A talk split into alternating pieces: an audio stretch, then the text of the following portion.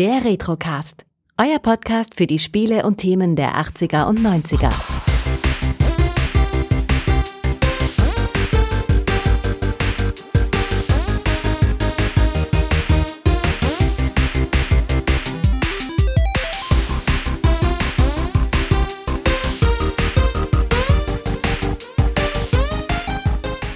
Hallo Pat und herzlich willkommen zu deiner ersten Filmbesprechung im Retrocast. Hallo Kai und hallo an euch zu Hause. Ja, ich denke mal, vielen Hörern wirst du jetzt vielleicht eine neue Stimme im Ohr sein, denn es gibt ja durchaus Leute hier im Podcast, die sich nur Filmbesprechungen anhören. Äh, völlig zu Recht, weil vielleicht Spiele nicht so ganz ihre Welt sind, aber wir haben ja kürzlich äh, Ace Ventura, The CD-ROM Game besprochen und mhm. wir dachten uns, ja, vielleicht, weil du die Filme noch nicht so kanntest, wollen wir zumindest über den ersten Ace Ventura Teil mal ein bisschen sprechen. genau. Ich habe mir den gegeben nach dem Spiel. Vor dem Spiel, nach dem Spiel, was denkst du, wann oder wie der Film vielleicht für dich besser gewirkt hätte? Also ich sag mal, bei dem Spiel haben wir ja recht schnell erkannt, dass der vielleicht in der Jugend auch ein bisschen besser mit Sicherheit funktioniert hätte als jetzt heutzutage. Ich glaube, ich hätte den Film nicht geschaut, wenn wir zusammen nicht das Spiel miteinander gespielt hätten. Ich habe damals den Film nicht im Kino gesehen, ich habe nur den Trailer gesehen und der, ähm, den fand ich furchtbar. Und äh, ich denke, die Tatsache, dass ich, dass wir beim äh, Spiel selbst schon gesehen haben, dass Ace eigentlich gar nicht so inkompetent ist, hat mich motiviert, den Film dann doch mal zu schauen und zu sehen, ob die Originalausgabe von Ace, ob die auch so kompetent ist. Und was mich noch mehr verwundert hat während des Spielens, wie der Humor wirkt, wenn das von einem echten Menschen gemacht wird. Ja, das ist wirklich auch eine sehr spannende Beobachtung, die ich gemacht habe. Also zuerst mal ein paar Fakten auf den Tisch. Ace Ventura, äh, ein äh, tierischer Detektiv, hat man nahezu eins zu eins aus dem Englischen äh, übernommen. Da heißt es Pet Detective und äh, aus dem Jahr 1994 hat eine Länge von 83 Minuten, der weder zu lang noch zu kurz ist, meiner Meinung nach. Und natürlich gespielt vom großartigen Jim Carrey, wobei ich vermutlich niemanden kenne, der diese Rolle irgendwie hätte anders ausfüllen können. ja, genau. Also Jim Carrey gibt in dieser Rolle echt mal alles. Also die ganzen Mimiken und so weiter, das kann niemand so wie er. Ja, ursprünglich war auch noch Rick äh, Moranis im Gespräch. Also ich glaube, dann wäre das ein ganz anderer Film geworden. Also mhm. kann ich mir überhaupt nicht vorstellen. Ansonsten ist das Internet in der Regel tatsächlich voll mit irgendwelchen äh, Ideen. Äh, Alan Rickman stand auch noch mit dabei, aber ansonsten stand die Rolle relativ schnell fest, dass nur Jim Carrey die ja, adäquat spielen kann. genau. Und so wie ich das verstanden habe, hat er auch ganz viel selbst improvisiert während der Dreharbeiten. Ja, er ist natürlich auch ein Schauspieler, der sehr mit Mimiken arbeiten kann. Und das passt natürlich auch zu dieser total überzeichneten Rolle des äh, Ace Ventura. Und überzeichnet, das ist fast noch zu wenig gesagt über Ace Ventura. Es ist ein Charakter, der derart absurd daherkommt. Ja, total absurd. Äh, ich habe immer mal versucht zu durchschauen oder zu durchblicken oder zu verstehen, warum äh, das damals als Jugendliche, als Kind besser funktioniert hat als heutzutage. Und da bin ich zu dem Schluss gekommen, der Film ist eigentlich ein, eine Real-Zeichentrickserie. Also anders kann man sich das ja gar nicht erklären. Also alles, was Zeichentrickserien machen würden, wo einen sowas überhaupt nicht stört, dass alles drüber ist, alles irgendwie chaotisch und so comichaft. Äh, das ist für mich einfach Ace Ventura, ist einfach eine Realverfilmung eines Zeichentrickfilms. Ich würde da sogar noch einen Schritt weitergehen und sagen, es ist ein fast perfekter Mix zwischen einem Zeichentrickfilm und einem ernsthaften Noir-Film. Also ein Noir-Detektivfilm mit einem ernsthaften Fall mit einem, mit einer Welt, die eigentlich, obwohl sie, es spielt ja in Miami, es ist hell und alles, es regnet nicht, aber eigentlich eine düstere Welt, die Welt des Profi-Football-Sports. Ich finde das wirklich ganz, ganz schräg, wie das zusammengemixt wurde und es tatsächlich unheimlich gut funktioniert. Ja, das stimmt schon. Also das ist ja so dieser, wie du schon sagst, noir, comichafte Plot aus äh, Football, irgendwelchen Traumas, äh, Vorgesetzte, die irgendwie so überzeichnet und lächerlich wirken. Und äh, eigentlich ist das ja auch eine ernsthafte Welt. Nur Ace Ventura als Charakter sticht ja so extrem heraus, weil er eben so anders ist. Ja, der, der wirkt eben wie so eine Zeichentrickfigur, die man geholt hat und in eine reale Welt gesteckt hat. genau, so ein bisschen wie Roger Rabbit, wenn, wenn Roger Rabbit insgesamt ein ernsthafter Film gewesen wäre. Aber ja, es, es, es ist wirklich diese dieser Clash zwischen dem total abgedrehten Ace Ventura und allen anderen, die eigentlich ernsthaft sind, die mit diesem auf diesen Charakter reagieren müssen, mit diesem Charakter zusammenarbeiten. Das funktioniert wirklich gar nicht schlecht und ist eigentlich die invertierte Variante meiner Lieblingsart von Comedy-Film, wo im Normalfall Szenen gespielt werden, todernst, aber alles ist total absurd. Und hier haben wir das Umgekehrte. Es ist eigentlich wirklich alles todernst, nur Ace ist total absurd. Ja, total.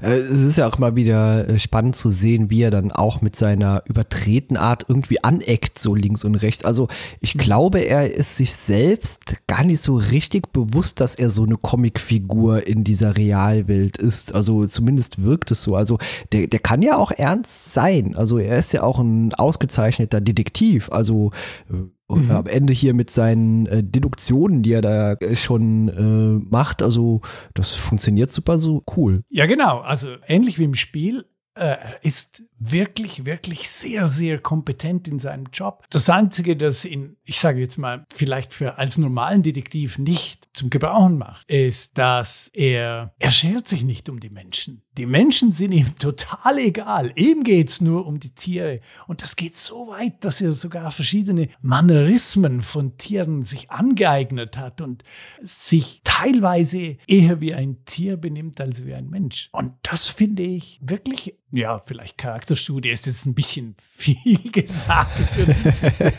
aber, aber es hat mir wirklich Spaß gemacht, diese Art von Mensch zu sehen, die er spielt, mit dieser total Gelassenheit, was alle anderen angeht und selbst mit diesen lustigen kleinen Tiermannerismen. Das hat mir schon echt äh, imponiert. Da muss ich ehrlich sagen, das hat Jim Carrey total gut hingekriegt. Ja, äh, großartig. Also wie gesagt, das ist der einzige Charakter, den ich damals und heute kenne, der diesen Charakter hätte spielen können. Mhm. Also mir fällt niemand ein, der auch nur ansatzweise so in diese äh, Riege Jim Carrey irgendwie jemals eingetreten oder eingetaucht wäre. Also er ist da schon eigentlich so ein Unikat unter den Darstellern, die sowas überhaupt darstellen können. Der kann ja auch ernsthafte Rollen spielen, aber ich sag mhm. mal, alleine so dieser typische Ace Ventura Gang, so wie der sich bewegt, das hat man im zweiten Teil ja nochmal ein bisschen ausgiebiger gestaltet und das, was du sagst, auch mit den Tieren, ja, der ist quasi ein Tier unter Tieren, äh, also genau. und nicht unter Menschen. Und äh, im zweiten Teil sieht man das ja auch. Über den sprechen wir jetzt heute nicht so ganz ausgiebig, weil den hast du äh, nicht durchgehalten.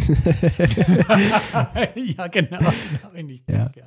Aber da sieht man ja am Anfang auch, wie er diesen Berg besteigt, um diesen Waschbär äh, zu befreien. Und dann, dann füttert er noch auf dem Weg dahin diesen Vogel, indem er irgendwelche Essenssachen hochwirkt. Und also ja, der, der Mensch, der der, der lebt nur für die Tiere. Und das ist ja auch, ich sag mal, eine lobenswerte Initiative. Also Tiere sind toll. Ich liebe Tiere ja auch unfassbar gerne. Auch wenn er auch das natürlich auf zwölf dreht. Ja, genau, wenn er dann in seiner Wohnung ist, dann überall kommen irgendwie Tiere. Ja, das ist schon. Äh, ja, aber du hast eben gesagt, äh, du klar, der Charakter ist überzeichnet und eigentlich in der realen Welt. Und dann äh, gibt es ja auch äh, die anderen Filme, wie zum Beispiel Die nackte Kanone, die ständig ernsthaft spielen.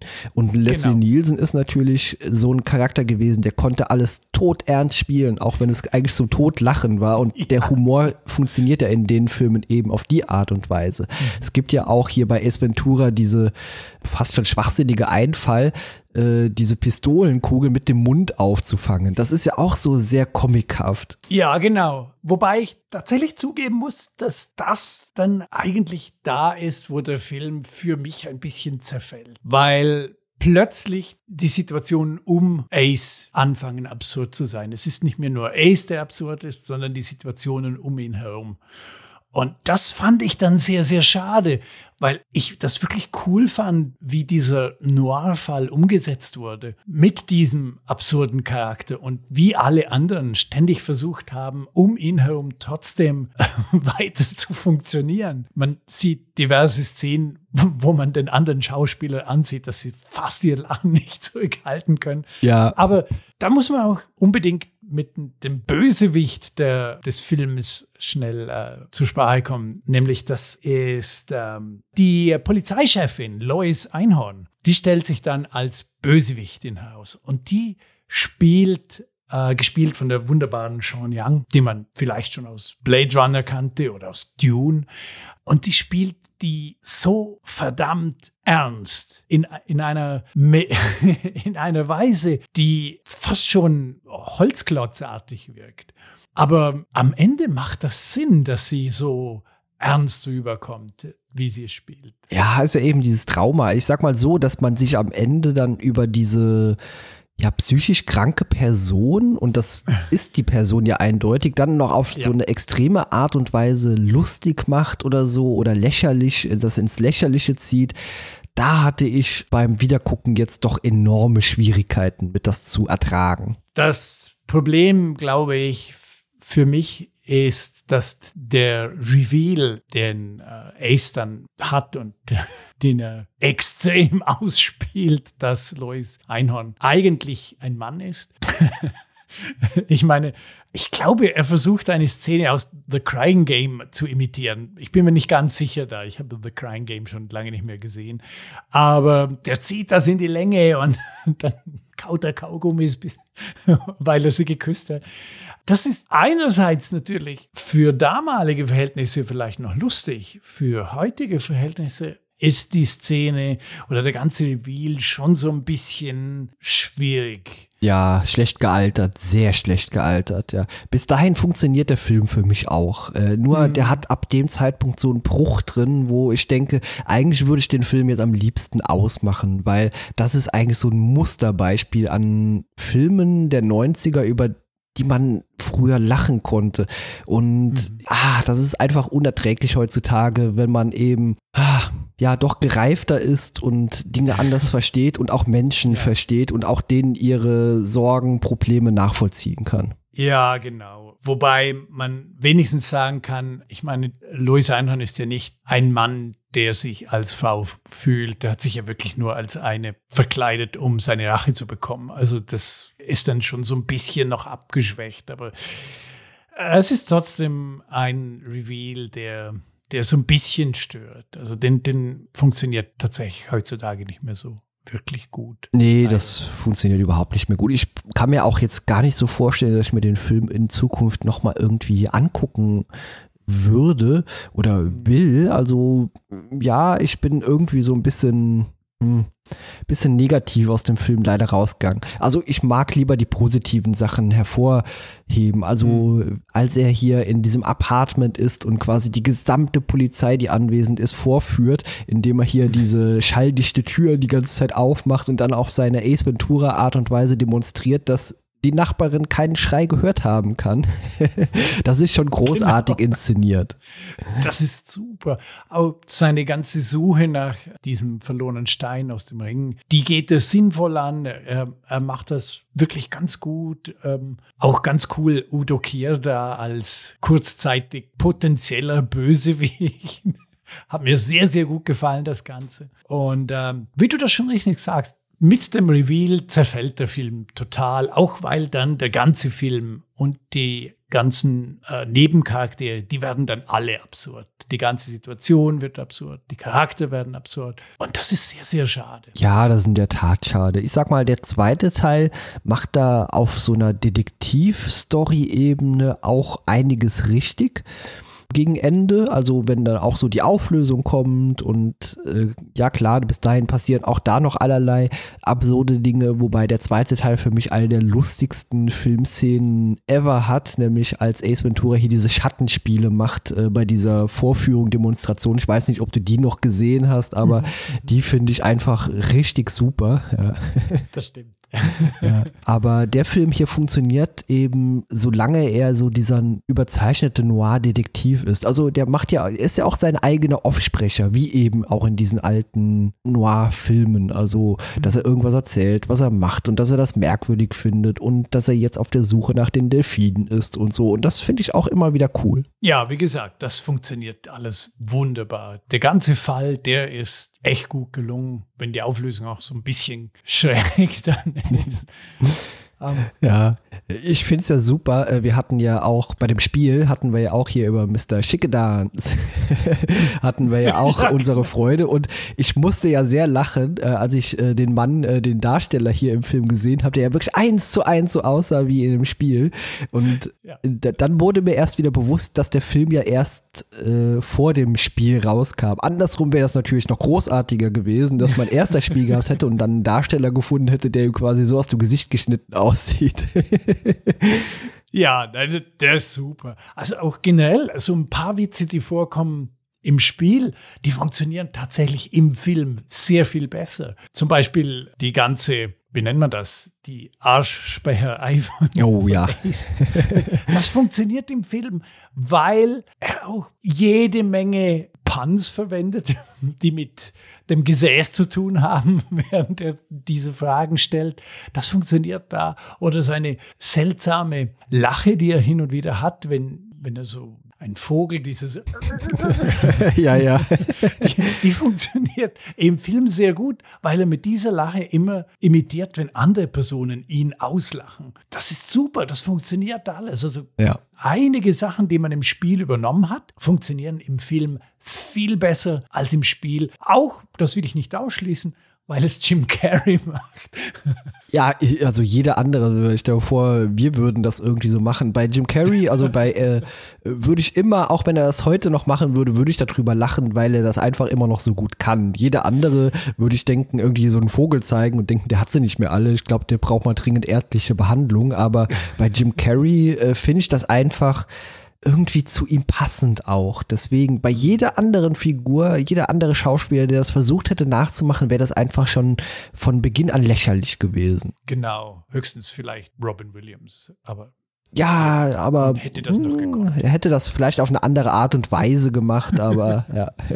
Ich meine, das Ende hier in dem Film ist ja auch so ein bisschen Scooby-Doo-Finale. Also eigentlich hat er nur gefehlt, dass irgendjemand so, eigentlich ist es dieser und irgendwie so eine Maske abgezogen wird. Ja, ja genau. Einfach anstatt Maske wird die Person umgedreht. Genau.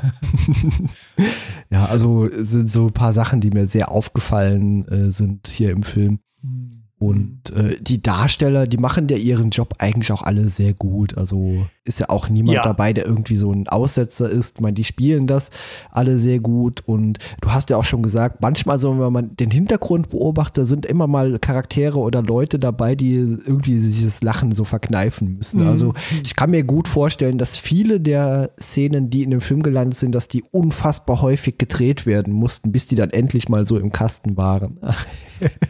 ja, genau. Hast du eigentlich die Originalfassung geguckt oder die mit der deutschen Synchro? Nein, ich habe hab ihn auf Englisch gesehen. Okay, weil im Deutschen, äh, wir sprachen ja auch schon bei dem Spiel drüber, Stefan Friedrich macht das auch wirklich großartig. Auch so diese ganzen äh, Stimmparodien und auch dieses vogelähnliche Lachen, das hat er unfassbar gut auch drauf. Und deswegen äh, gibt es eigentlich auch äh, auf der Synchro-Seite niemanden, dem mich äh, mir anders hätte vorstellen können, dass das eben auch so gut rüberzubringen. Es hätte auch komplett scheitern können an der Synchro. Das ist ja auch bei alten Filmen häufig mal der Fall gewesen, dass eine Stimme nicht passend ist, so ganz. Das kann man Stefan Friedrich nun wirklich nicht unterstellen. Du kennst aber die deutsche Synchro, du, wei du weißt, wie ich, der ich klingt. Okay, ja, in, okay. in den Trailern damals okay. gesehen ja. oder halt ein bisschen gehört. Das, also so, außerdem, äh, sag mir der Name. Ja, okay. ja.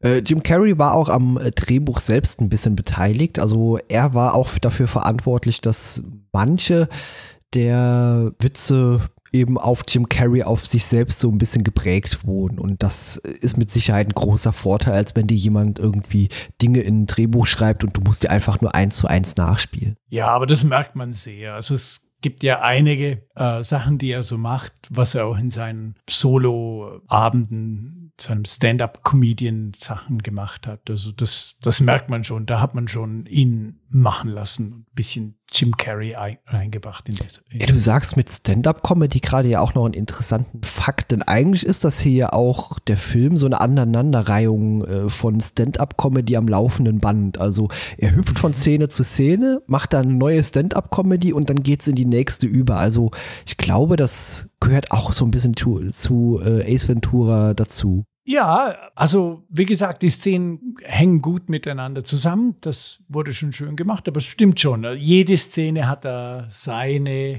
Momente, wo Jim Carrey Jim Carrey sein kann. ja, das stimmt schon. Pat, mir fällt gar nicht so viel ein, was ich über den Film ansonsten erzählen könnte oder wollte. Also ich denke mal, man muss das ja auch nicht irgendwie extrem in die Länge ziehen. Wir wollten nur mal so ein paar Facetten eben ansprechen, auch mhm. besonders, weil du die Filme noch nicht kanntest. Und genau. äh, nach dem Spiel warst du ja auch sehr neugierig, wie eben die, das Ganze eben als Film funktioniert.